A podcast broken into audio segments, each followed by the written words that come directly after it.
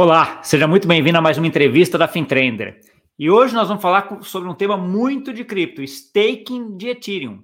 Né? Então, staking de Ether, né? o, o, o, token aí padrão da rede da Ethereum, né? que mudou, né? quem viu aqui já acompanha a gente sabe que ela mudou lá de Proof of Work para Proof of Staking, ah, já faz mais de ano isso, né? e aí tem os protocolos de staking, onde a gente tem a Lido Finance, que já teve aqui no canal também, que é um dos principais, mas temos agora uma plataforma feita por brasileiros, para fazer staking de Ethereum também, para concorrer com Lido e todo esse mundo aí de coisa. E tem uma discussão até sobre concentração que eu tive lá na discussão da Lido. A gente vai ter aqui hoje também sobre staking de Ethereum, concentra, desconcentra, é bom, não é ruim, como é que a gente faz, quais as vantagens que essa plataforma feita aí para os brasileiros para o mundo tem em relação a Lido e aos outros concorrentes e tudo mais, tá bom? Sem mais uh, delongas, vamos aqui conversar. Hoje eu estou aqui com o Fabrício, que é CEO e fundador da Stake Together.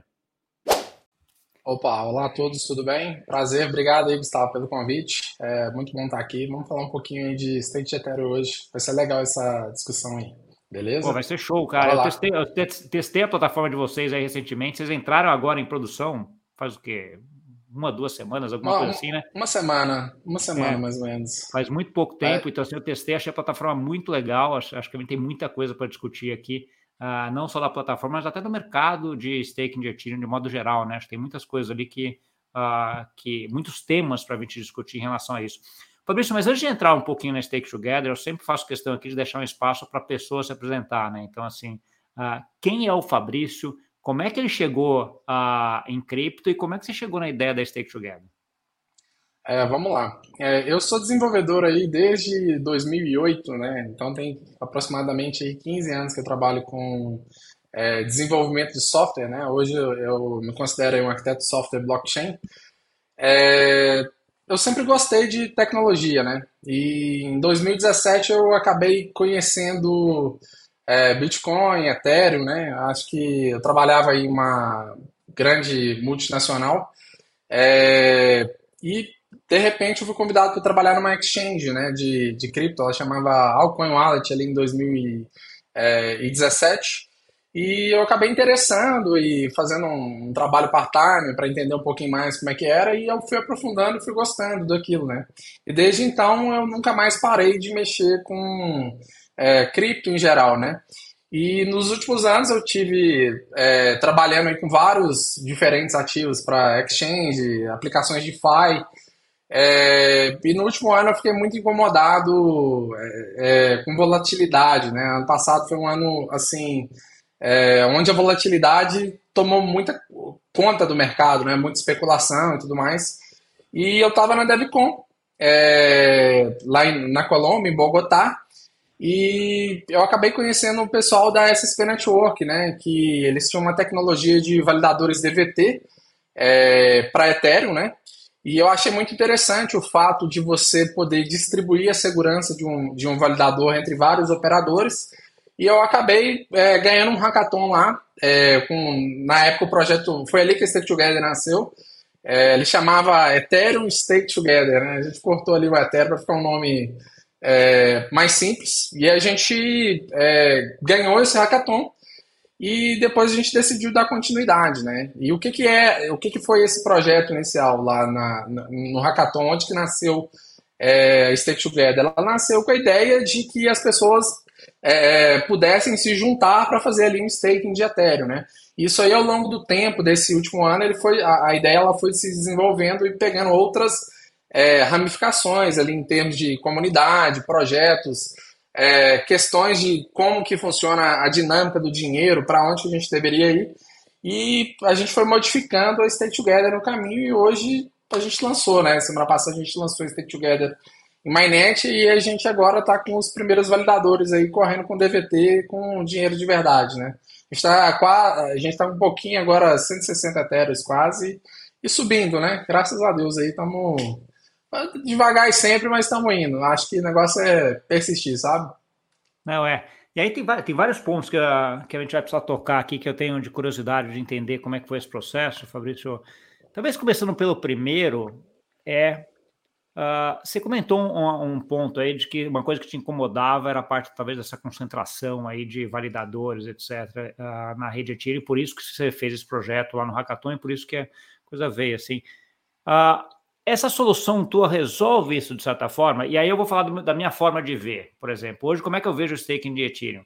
Vai todo mundo para a Lido Finance e a Lido Finance distribui ali para alguns validadores que ela tá, tem lá dentro da rede, Sei que não são muitos, então você tem uma concentração só, não só do staking na Leno, mas também a parte dos validadores embaixo.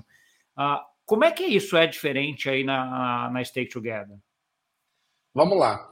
É, sendo bem sincero, ela nasceu de uma pequena, poderia dizer, raiva ou, cara, insatisfação, sabe? Incômodo, tipo, né? É, cara, é, porque, tipo, você pega e olha a Lido, né? A Lido ali, pô, mais de 30 bilhões de dólares estakeado em um protocolo, e ali, é, pô, são os descentralizados e não sei o quê. E na hora que você vê ali, você tem um grupo ali, existe todo um mercado ali de operadores, é, se eu não me engano, a Lido agora hoje está com 29 é, operadores verificados, que essa galera tem acesso àquela grana, é, dessa, dessa parte de operadores e, pô, para você se tornar um operador lá, eles estão tentando fazer processos para pôr a comunidade, pôr a galera para dentro. Agora, né, na época que a gente construiu, não tinha isso.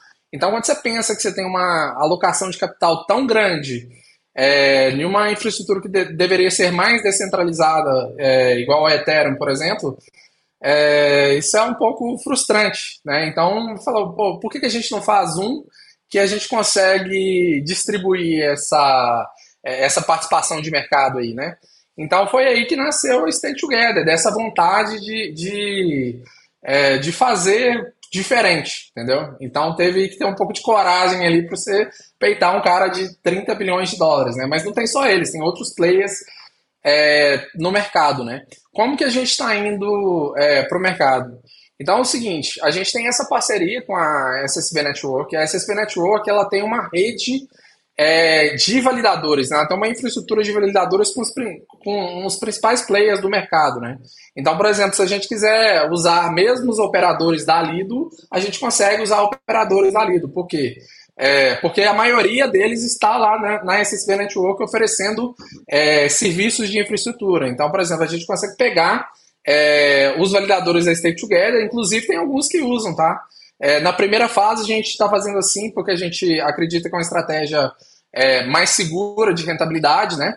Então, basicamente, a gente pega esses operadores e cada validador nosso ele é dividido ali em quatro é, operadores aí certificados, né? Então, esses operadores normalmente eles estão espalhados aí é, Europa, Estados Unidos, é, Ásia, né? Ainda não temos na América do Sul, vamos ter ainda na América do Sul. Os primeiros vão ser aí dos projetos e da Stay Together, é, justamente para estar tá fazendo essa eficiência de capital, né? Então, porque embora pareça que não faça diferença, às vezes uma máquina, por exemplo, na Alemanha ou às vezes uma máquina é, lá no Canadá, ela consegue ter acesso é, à atestação primeiro do que a outra, né? E esses milissegundos, por exemplo, é, se tornam ali eficiência de capital. Porque se você perde uma atestação, obviamente você está perdendo dinheiro, tá entendendo?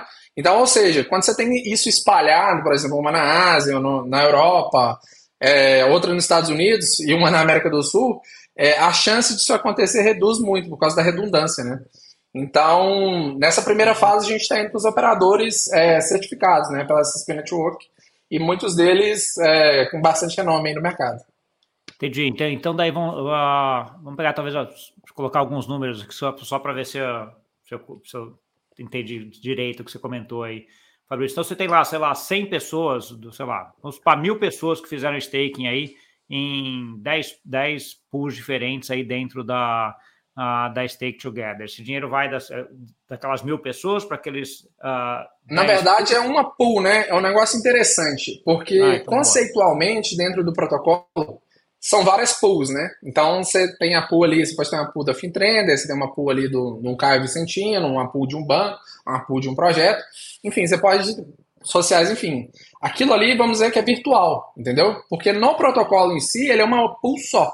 Então, quando essa ah. pool só ela acumula 32 Ethereums, ele pega e aí o oráculo ele bate lá com informação de validador e ele cria um, valida, é, ele cria um validador na, na Beacon Chain e depois a gente conecta ali é, a SSV Network com os, com os, os operadores DVT para esse validador, entendeu? Então, tá é, de uma forma simples, não, então, de certa forma, você tem, você tem uma certa concentração, então, no, na parte de validadores via essa rede que você está dizendo, né? Que é, é, ela concentra em você, concentra nele e depois expande para a rede dele, que aí ficam vários. É, de uma forma simples, ou o dinheiro está no contrato, ou o dinheiro está na Beacon Chain. Ele está nesses dois lugares, entendeu? Quando o dinheiro está no contrato, ele acumula ali até 32 Ethereum, é, ou seja, aquilo ali também serve ali como fonte de liquidez. Mas passou de 32 Ethereum, a gente manda ele para a Beacon Chain. Mandou para a Beacon Chain, a gente conecta ali então os operadores para fazer o serviço e gerar o yield e voltar isso para o contrato. Entende? Entendi, entendi. E a ideia daí, né, nesse processo do ponto de vista financeiro é que esse processo, por ele ser mais eficiente, mais direto, ele acaba tendo uma rentabilidade melhor do que teria nos protocolos, nos outros protocolos que acabam ficando com Exato. eu acho que vai ter uma concorrência entre é, protocolos com operadores DVT.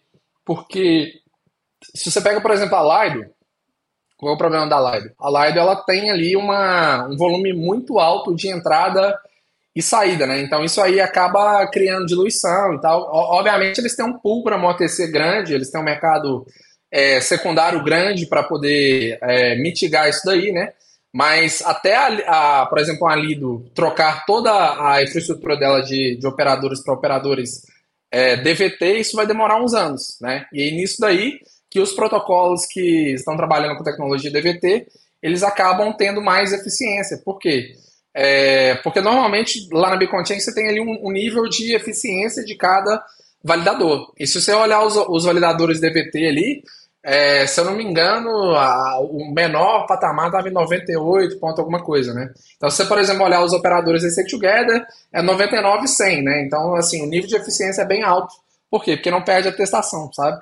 Então, se você pega e compara isso, um, um nível de eficiência de 99, 100 para um, um, nível de eficiência de 93, 92, e isso dá uma diferença financeira, né, no final das contas, a, a, sim, sim. ao longo do tempo. E aí, sei lá, entrando um pouquinho nessa tecnicidade, qual é a grande diferença que esses protocolos têm para ter essa eficiência tão, tão maior? Essa, essa maior distribuição que você falou em termos de mundo, ou, ou alguma coisa mais, mais de programação, alguma coisa mais técnica, Fabrício? Então, eu acho que se você pegar dois protocolos e comparar, é, o que, que vai gerar o yield? O que, que vai gerar o yield? O que vai gerar o yield são os validadores, né? Então, ele que, é, quanto mais no topo da eficiência eles tiverem, maior o yield que eles geram, né?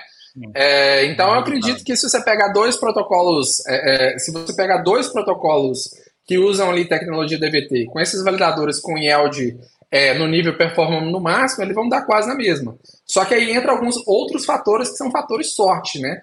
E momentos de mercado. Porque, por exemplo, é, um validador ele pode receber a sorte de quê? De ser um. É, é, em resumo, vamos falar de três recompensas simples, né? Você tem uma recompensa que é para você testar bloco. Então você chega ali, é, toda vez que chegar um bloco, você tem que fazer a testação com aquele bloco, né? É, tem aquelas informações você tem uma. É, é, você pode participar ali do, do, comitê de sincronização. Quando você participa ele do, do, do, comitê de sincronização, o seu validador ele, ele acaba recebendo uma recompensa a mais. E você tem uma validação maior ali, que é quando você propõe um bloco. Quando o seu validador ele é sorteado para propor um bloco, o nível de recompensa aumenta, né? Então, ou seja, é, quando você tem menos validadores ali e você recebe uma, uma que fala? Você é sorteado para propor um bloco, um dos seus validadores, normalmente o yield sobe mais, entende? Vai ter um resultado maior. E, esse é um ponto. E aí depois a gente tem outras recompensas, que são recompensas de MEV, são recompensas de execution layer, por exemplo, né? Então, é, é, essa volatilidade, vou dar um exemplo, né? O, o, mercado no caos é muito bom para o staking, tá? Eu não gosto de ficar falando isso não, mas é muito bom. Por quê? Porque, é, cara, a galera quer entrar com a operação, a galera chega ali numa MetaMask da vida, coloca o priority fee lá no alto, né, aumenta o preço do gás e vai. E quem que recebe isso? Os operadores, tá entendendo? Então, ou seja, os operadores recebendo isso aumenta o APR, entende? Então, normalmente, se você pegar um histórico de, é, de, de mercado de staking, quando você olha num ano, por exemplo, um ano igual esse ano que foi é, estável, né? Mercado a maior parte do tempo lateralizado. 2023, você vai ver o APR. Exato, você vai ver um APR menor. Mas quando começa esse período aí que a especulação está alta, que o mercado tem uma volatilidade maior, o APR do stake ele aumenta por causa de quê? Por causa dessa galera entrando no mercado, para entrar e sair de operação. Né? É, o da, o fio da rede aumenta e esse pedaço vai para a parte de, de. Acho que é bem, é bem legal isso, que eu tinha um eu tinha, eu não tinha tanta ideia dessa competição quase ferrenha, vamos dizer assim, entre esses validadores aí para tentar melhorar a eficiência e, e, e, a diferença pode ser grande, né, em relação a isso, né? Se ele é, coloca mais blocos, ele ganha mais recompensa, etc. Você pode, no final das contas, ter uma recompensa em relação ao dinheiro muito maior, né, que é o que, a, o que você estava comentando. E o nível de eficiência deles determina também a sorte, né? Ajudam. Porque quando você tem, é, é, por exemplo, se você tiver um validador que ele sofre muita penalidade, dificilmente ele vai ser sorteado ali para é, heurística, né? Dificilmente ele vai ser sorteado para propor um bloco. O cara tá o cara não tá trabalhando direito, né? Então, enfim. É, exatamente. É, isso acaba afetando também. Né? É aquele, aquele negócio daquele, daquela pessoa na classe que tem um monte de, de negativo, uh, pontos negativos durante a classe, o professor nunca vai chamar ele para fazer um negócio bom. Né? um orador, ser orador da turma, né? Ser orador da turma, exato. Um pouco dessa, uh, dessa ideia. Um outro ponto que a gente tem também, uh, Fábio, é a ponto da, da vamos dizer, no mercado secundário dos tokens de staking, né? Então, assim, no uhum. caso da Stake Together, ela gera também um token naquela pool, onde a pessoa pode negociar também? Exato. É, isso aí é o, é o LSD, né? O pessoal, é, o pessoal no mercado internacional associa isso muito com droga, né? Mas é o Liquid Staking Token, né? Liquid é, Token, né? é, agora eles estão chamando de LST, né? Antigamente era LSD, Liquid Staking Derivative. É, mas quando você depo, deposita, você recebe esse token, né? Só que esse token, na, é, tanto na Lido quanto na Stake Together, são dois tokens diferentes, tá? Então você tem um, quando você faz o depósito na pool, você recebe, no, no caso Stake Together, é, é o STPET, né? É, esse STPET, ele basicamente ali, para você pegar o seu Ethereum de volta, você vai ter que depositar ele depois, né? Se você não deposita ele, você não consegue. Esse token, ele é um token de Rebase. Né? Então, o que, que significa um token de Rebase? O token de Rebase, basicamente, ele tem o seu saldo alterado ao, ao longo do tempo. Então, por exemplo, você depositou, é, vamos supor que você tem um STPET, beleza?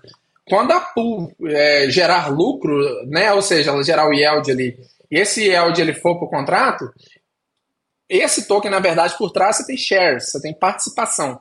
Então, ou seja, quando você tem mais Ethereum e a participação se mantém, o que, que acontece? Acontece uma valorização daquela participação. Então, o seu token, ele sofre um rebase. Então, ele aumenta basicamente o volume. Então, em vez de você ter lá, sei lá, 1, você vai ter 1.01, entendeu? Isso, ao longo do prazo, ele vai é, subindo, né? Esse token, ele não é muito bom para ser usado em protocolos DeFi, por exemplo, você pôr uma Uniswap, era uma Balancer e outros protocolos. Para isso que existe o WSTPET, né, que é o, é o ARPED, né, que basicamente é como se você colocasse ele numa caixa. É, esse token ele não sofre é, o rebase, né? Então, ou seja, você faz essa conversão do STPET para o WSTPET e ele fica dentro dessa caixa.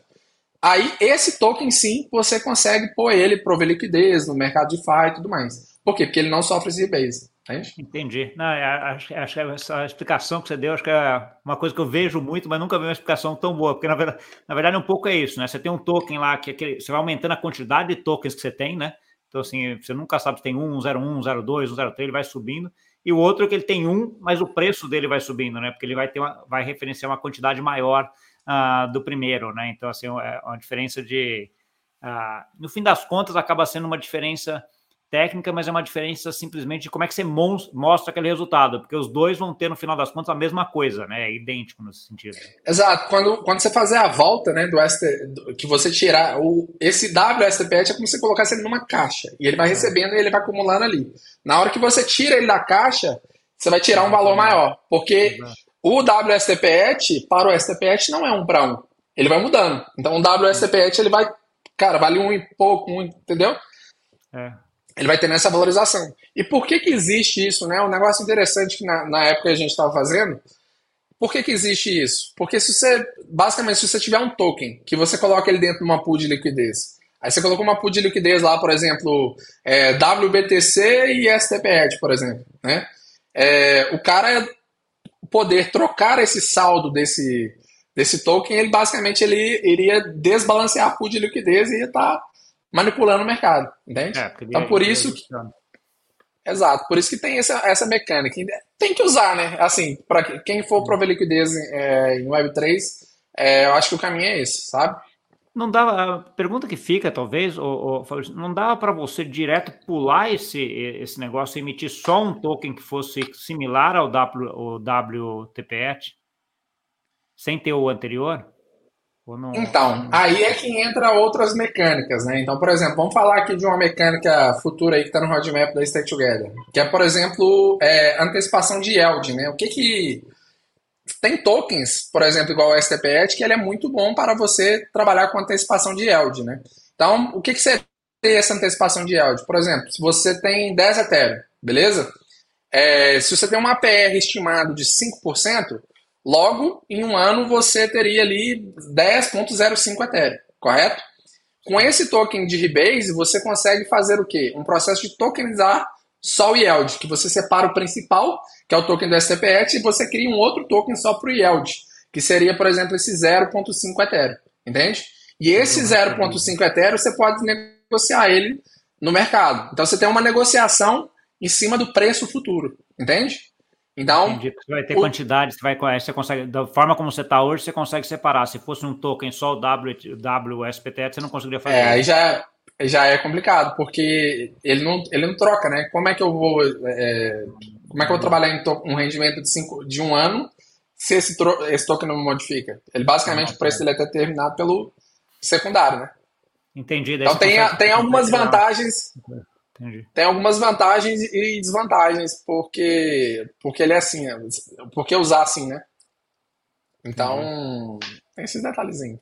É, faz, faz sentido que você cria. Você pode criar um recebível dentro dele e segregar. Faz sentido. O outro ponto que é uma preocupação que acho que vocês têm, todo mundo tem quando está criando um protocolo, ainda mais quando é um protocolo que envolve dinheiro, envolve stake nesse sentido, segurança uhum. uh, do protocolo, né? Hacking, etc. Como é que você trabalhou e como é que foi feita? Eu sei que vocês fizeram alguma auditoria. Como é que foi esse processo todo, Fabrício, para dar segurança para vocês e para quem vai investir de que aquele código está fechadinho ali, está sem, sem buraco? Vamos lá. No protocolo, a gente, no protocolo de stake, a gente tem uma vantagem que deixa eu dormir à noite feliz, é que a maior parte do capital ele tá na Bitcoin Chain, né? Então, ou seja, é, se o cara roubar o dinheiro da Bitcoin Chain, o, o cara basicamente vai quebrar a Ethereum, vai quebrar a infraestrutura da Ethereum. Né? A gente fez três, a gente até demorou, a gente teve alguns atrasos justamente por questões de auditoria, né? Então a gente começou ali é, fazendo a primeira auditoria é, com a BlockSec, né? Então a gente já pegou bastante detalhes, bastante, bastante coisas ali. É, a gente pegou esse código pós-auditado, colocou para testar com a galera, a galera estressou lá na, é, na testnet, né? É, enfim. Depois que a gente fez esse processo de estresse, a gente fez outra auditoria, que foi a auditoria da, da, da Hacking, né? É, essa auditoria da Hacking, a gente já tinha feito uma atualização para os contratos mais recentes da Open Zeppelin. É, tinha acabado de sair, a gente aproveitou o, o, o, gancho para fazer essa atualização é, em cima da Open Zeppelin, né? É, e a gente fez uma terceira auditoria, que foi a auditoria, eu acho que para mim a, a, que eu mais gostei, que é uma auditoria diferente da, das de mercado, né? Que é basicamente uma auditoria ali com um grupo de white hats, né? É, tem uma essa empresa ela chama Sense Security, né? Que ela basicamente é a equipe de auditoria ali da OpenSense, que é a maior comunidade de auditores é, do mundo. Essa, o que, que acontece? Junta ali 10 white, é, 10 white hats, trabalha, é, é, como que fala? É, durante duas semanas ali explorando vulnerabilidade A, B, C, trazendo ideias de melhoria, é, mecanismos de segurança e tudo mais. Foi uma experiência para mim, a primeira vez que eu fiz desse jeito e particularmente eu gostei muito. Então a gente acabou passando, estressando esses vários pontos, né? Mas eu acho que nessa primeira fase a gente ainda não automatizou tudo, né? Então a gente está sempre revisando ali para ver se tem alguma inconsistência, se tem alguma é, algum problema, né? A, a, três vantagens aí que é o seguinte: é, primeiro que a maior parte do capital ela não fica dentro do contrato inteligente, né? Então, sempre que passa ali de 32 Ethereum, o que, que acontece? A gente pega esse dinheiro, tira esse dinheiro da pool e manda para o Bitcoin Chain. O que, que isso evita? Isso evita que você tome um hack, é, por exemplo, igual da Curve lá, que levou bilhões de dólares. Porque se tiver bilhões de dólares, ele está dentro da infraestrutura da Ethereum. Esse é o primeiro ponto. É, o segundo ponto é a parte de oráculos, né? Que é a parte de oráculos. A gente fez um esquema, um, um, um mecanismo de consenso, que esse mecanismo de consenso ali a gente tem é, vários oráculos é, separados, né? Esses oráculos separados, eles reportam, eles têm que reportar a mesma coisa para um período de tempo, né? Ou seja, se algum reporta errado ali não tem esse consenso, caso eles reportem igual, eles entram dentro de um processo de circuit breaker. Esse processo de circuit breaker ali ele dura seis horas, né? Então, ou seja, durante seis horas é, é, a gente tem outros bots ali que esses outros bots analisam aquele report, ou seja, de forma independente. Se tiver alguma coisa errada, ele vai lá e anula, né? Mas esse circuit breaker também nós somos um sentinela, né? É, o que, que é o Nós Somos o Sentinela? A gente entra, olha, vê se tem alguma é, contabilidade errada. É, se tiver uma contabilidade errada, a gente mesmo aciona o circuit breaker, né? Então, ou seja, o que, que acontece quando esse circuit breaker é acionado? Ele, basicamente, ele adia para o próximo dia o report, ele acumula o report, né? Então, isso dá tempo ali para a equipe técnica entrar, ver o que está acontecendo e tal. E a ideia é no futuro aí, por exemplo, trabalhando aí com grandes é, instituições, né, institucional e tudo mais, é, dar acesso ali, por exemplo, a sentinelas institucionais, né? Então, por exemplo, você chega é, um, sei lá, um banco, o banco desceu lá é, 20 bilhões de dólares, 10 bilhões de dólares ali, obviamente ele vai querer ter uma segurança. E um sentinela desse é uma segurança a mais para o banco, porque é, ele pode chegar ali e fazer esse acionamento. Então a gente tem no roadmap da Stake Together também fazer ali uma espécie de cluster, né? Por exemplo, que o institucional conseguiria rodar toda a infraestrutura dele separada, de forma isolada, é, e tendo mais controle sobre o recurso para os clientes do institucional, por exemplo, né? Então tem alguns detalhes de segurança aí que a gente, é, enfim, está prezando aí para poder é, manter os ativos seguros, né? Obviamente a gente tem muito para evoluir, tem várias é, coisas que a gente quer implementar na Stake Together. É, a gente tem sistema antifraude aí que a gente quer melhorar ele, né? É, por exemplo, sistema antifraude é quando é, você tem, por exemplo, uma, sei lá, uma conta, cara, o dinheiro que vai para um terrorista, tá ligado? De uma, que é, que ele é, é, publicamente conhecido daquilo ali, ou às vezes um, um dinheiro roubado, coisa desse tipo, né?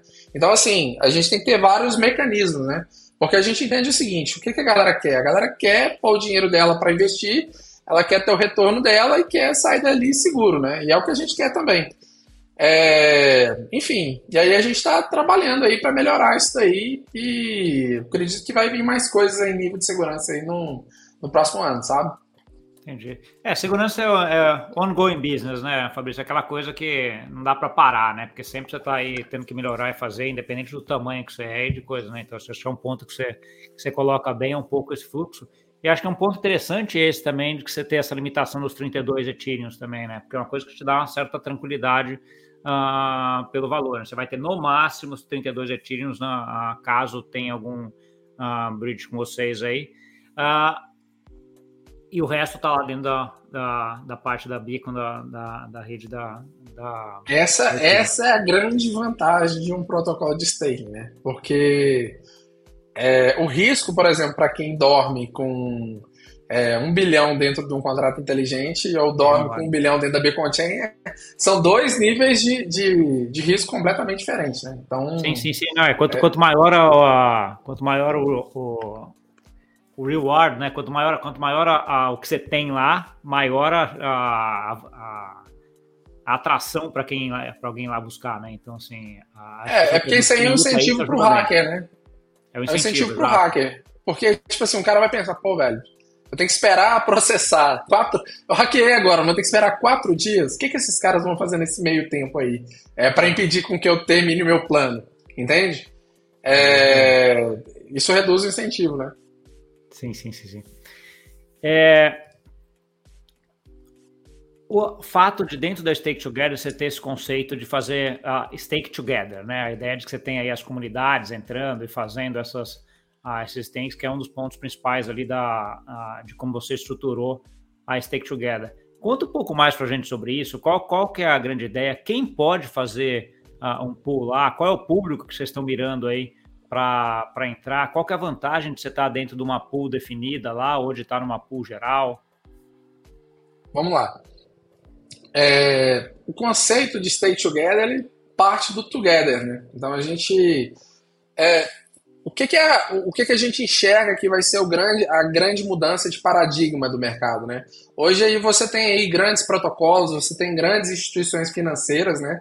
E basicamente eles dominam ali o, o mercado, né? Eles têm o recurso para criar tecnologia, eles têm é, essa dinâmica de mercado, né? Ou seja, eles conseguem promover é, os produtos deles, porque ele tem uma, uma vasta é, rede de contatos para fazer com que aquele produto é, vá para frente, né? Mas qual que é a grande diferença que a gente vê no Together, né? É mudar esse paradigma em que é, a, somente as grandes instituições têm acesso a ofertar esse tipo de serviço financeiro, né? A Web3, a grande vantagem dela é que você pode mudar esse paradigma, né? Então você tem ali projetos é, oferecendo serviços de staking, empréstimo, é, stablecoins, enfim, é, liquidez. Né? Então, quando você muda esse paradigma de que só grandes players é, fazem isso, mas você dá a possibilidade é, do intermediário ali, vamos dizer assim, ali,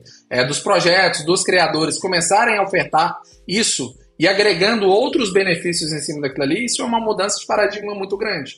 E a gente começou fazendo isso pela stay together. Né? Então a gente é, tem essa percepção de que, em vez de ficar com a grana toda e ser pequeno, por que, que você não compartilha isso e, se, e, e, e a gente se torna grande juntos? Né? Então, a Stay Together é uma grande mudança nesse paradigma, né? de você poder, é, na fonte, é, permitir com que projetos tenham novas fontes de receita, entende? Isso é a grande é, é, isso é o grande diferencial da Stay Together, é, nesse sentido, né? É... Peraí que eu até é, não, é, mais a fundo aqui é, na cabeça. coisa que, que, você devia estar emendando aí, que era uma segunda, segunda ou terceira, eu acabei fazendo quatro perguntas juntas ali, né? A segunda pergunta seria assim, ok, tem uma comunidade, sou um influencer, por uhum. exemplo, eu sei, a Fintender ah, tá. já tem, o Caio Vicentino tem, o João Razin tem lá o Zero Paralelo, Zero Paralelo acho que nós já temos lá para quem mais é assim, como é, como é que é a entrada, como é que a pessoa que está nos ouvindo hoje fala assim, ah, eu quero também ter uma comunidade lá para fazer staking, como é que eu faço? Vamos lá, a gente tem um, um setor, né, que é o setor de projetos. O que, que é esse setor de projetos? Esse setor de projetos, ele basicamente ele, ele avalia é, quem são, é, se o cara realmente tem um projeto ali, se o cara tem mais de três meses que ele pô, tem um canal ativo, ele tem uma comunidade, que ele é, faz algum tipo de serviço, né? Que ele ajuda ali de alguma forma. Então, isso aí são para projetos é, normais, né? Então, ou seja, basicamente ele, ele, conecta com a carteira, ele solicita ali é, o, o, cadastro do projeto dele e o projeto dele vai ser analisado, né? Porque a ideia da Stake Together não é permitir com que individuais é, criem projetos, né? Só porque os projetos eles têm uma, é, uma vantagem, né? Então, porque eles conseguem ali ter acesso ali é, uma eficiência financeira maior, né? Porque querendo ou não, ele, pô, ele permite, ele, ele, ele pode fazer stake para ele mesmo, ele permite ali com que várias pessoas façam staking para o projeto. Então, desperta o interesse ali de muitos individuais é, para estar tá querendo fazer projetos. Só que tem alguns critérios ali que o comitê de projetos faz, é, normalmente faz essa avaliação para estar tá, é, aceitando o projeto ou não. Né? E aí são vários casos. É, por exemplo, são é, criadores de conteúdo. É um, é, é, um, é um caso, né? É, comunidades Web3, outro caso. DAOs, outro caso. É, projetos sociais, né? Projetos sociais é, é uma regra diferente, completamente diferente, entende? Então, assim, basicamente passa aí por um, por um comitê de aprovação, né? Você tem ali o caso, por exemplo, de infraestrutura, né, que são outros protocolos que querem conectar na Stake Together para oferecer serviços de staking, ou outras é, é, ferramentas financeiras. Então, esse, a gente criou esse setor de, de projetos justamente para estar tá, é, avaliando essa entrada de, de demanda dentro do, do protocolo para não, basicamente, é, quebrar a economia, né? É, acho que... Entendi. A... É, o outro ponto que sempre vem é, é que, na verdade, eu dividiria até em dois. A rede Ethereum agora, com o mercado subindo, começou a ficar cara de novo, né, Fabrício? Então, assim, a Stake uhum. Together hoje está dentro da, da rede Ethereum. O primeiro ponto é essa parte da atacar afeta muito essa, a, esse começo de vocês, ou é uma coisa que já estava meio no radar? E a segunda é, tem previsão de entrar outras redes dentro da Stake Together também? Como é que você está vendo isso aí para frente? Vamos lá. Afeta, tá? Se dizer que não afeta é mentira. Afeta. É, na Stake Together a gente é, percebeu isso, né? Porque, olha que engraçado, o, o, quando a gente estava fazendo estimativas de taxa e tudo mais, é, a gente estava no mercado lateralizado. E aí a gente olhou, opa, tá ok. Né? E aí, de repente, quando a gente lança a Stake Together, é um começo do bull. E aí, o que, que acontece com as taxas? As taxas vão lá em cima, né? Então, a gente, na parte da Stake Together, a gente já está vendo algumas otimizações no contrato para a gente poder reduzir essa taxa, porque ninguém quer pagar taxa. Não é justo pagar taxa, não, não é bom, né? Então, nessa parte, a gente já está vendo alguns, algumas otimizações para reduzir isso ao máximo, né? Porque isso é crítico, porque se o cara põe um, um capital muito pequeno, não vale a pena. Né? Então a gente até, inclusive, fala pra galera, olha, se, cara, se você for um capital pequeno aí, muita gente entra só para preparar ali para um, talvez um token futuro, né? Mas, cara, põe um valor é, considerável, né? Você põe um valor menor ali, Sim, você vai tomar você acaba pagando, pagando, mais, mais gas e mais FII do que até o valor que você coloca, às vezes, dependendo do valor. Exato, exato, entende? Então, assim, então afeta, obviamente. É, a gente ficou bastante preocupado aí com, com o mercado estourando, né? Porque as FIIs vão lá em cima, né? Porque a rede Ethereum movimenta. A gente também está esperando aí uma atualização da Ethereum que vai melhorar um pouco essa, essa questão das FIIs aí com a melhoria aí do Proto Dankshard basicamente vai é, melhorar a eficiência das L2, né?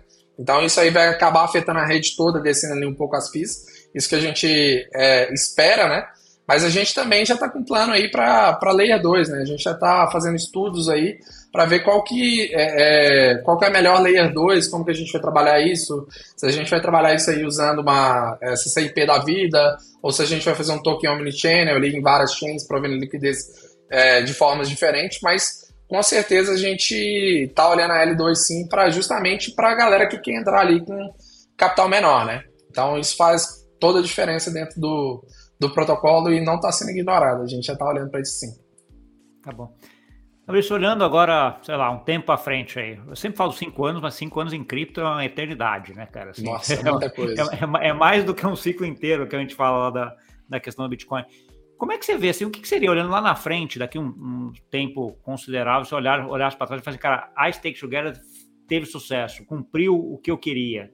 O que, que é isso? O que, que, seria isso que você teria, olharia lá para trás e falaria isso?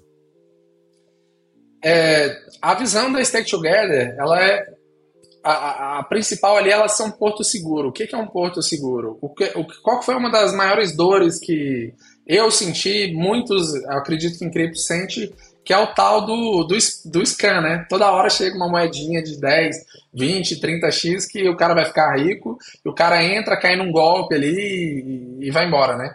Acho que a ideia da Stake Together, por ela ser, ela trabalhar ali diretamente com a Ethereum, a ideia é que ela possa ser um porto seguro ali, onde que pessoas Web3, que vêm da Web3, ou tanto da Web2, consigam chegar, consigam entrar, consigam aprender o que é investir ali, ter uma rentabilidade ali segura para ser aquela base para depois avançar para outros produtos mais avançados, né? É, agora a visão da Stake Together, a gente tem uma visão de Together, né? É, o Stake ele é um produto, é, acho que ele é o produto principal que a gente tem hoje, que a gente vai trabalhar com ele aí no, no, no próximo ano, né? Mas a gente já tem uma visão do Together. O que é a visão do Together?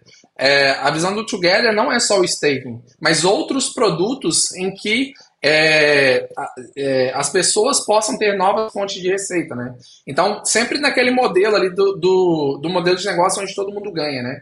Como que nós podemos criar modelos de negócio onde todo mundo ganha? Onde o investidor ele entra, ele ganha, ele tem a lucratividade dele, onde é, a pessoa que está no meio, projetos, DAOs, criadores, eles conseguem ganhar e, ou, ou, seja, como que a gente consegue fazer esse modelo de negócio, né? Então, a, a gente tem essa visão do Together que a gente pretende trazer outros produtos e esses outros produtos vão ser novas fontes de receita para essa galera, tudo em cima dessa linha, uma linha de infraestrutura, uma linha mais segura, né? Então, é, a, visão do Together é que é, nesses próximos cinco anos, aí, cinco anos é, é bastante tempo, né?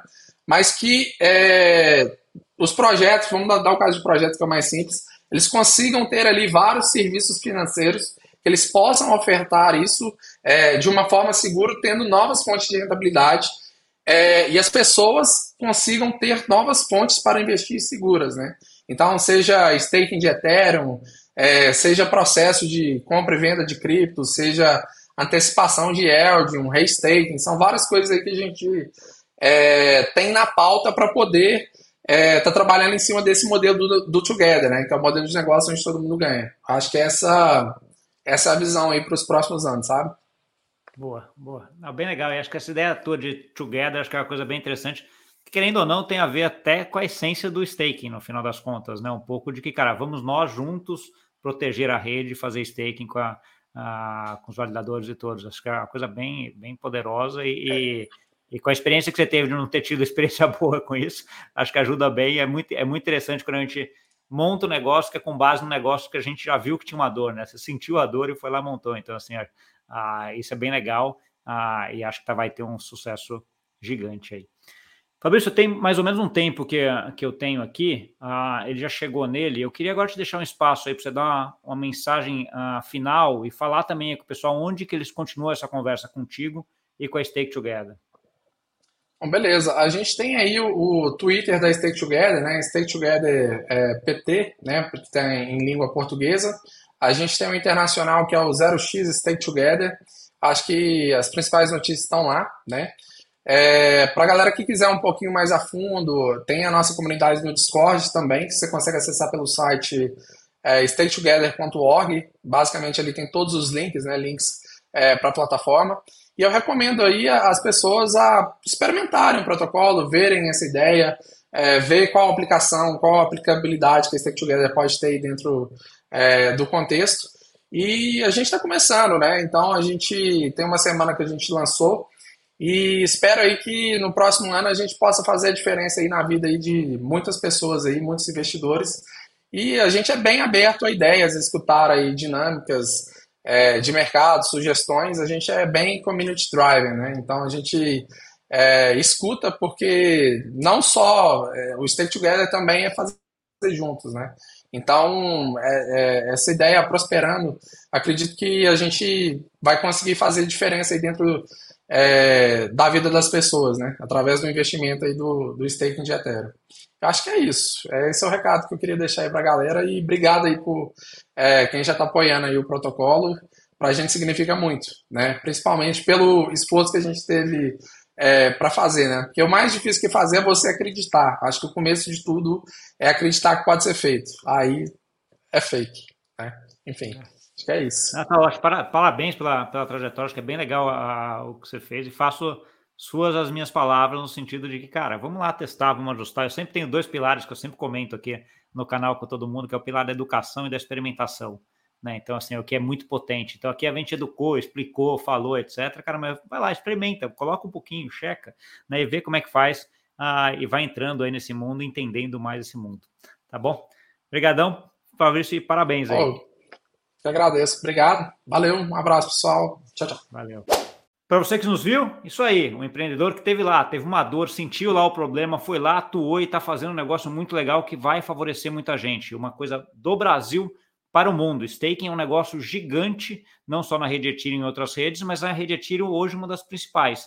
Né? E tem um ponto que a gente não comentou aqui. A rede Ethereum, se a gente for pegar hoje, é a rede que tem o percentual de tokens colocado em stakes muito menor do que as outras redes uh, que já têm isso há mais tempo. Então, assim, tem um potencial enorme de crescimento uh, disso, de que esse percentual de Ethereum que vai para staking aumente muito. Tá bom? É isso. Obrigado pela audiência. Não esquece de uh, dividir isso aqui com aquele amigo e amiga que gosta desse assunto. E até semana que vem. Tchau, tchau.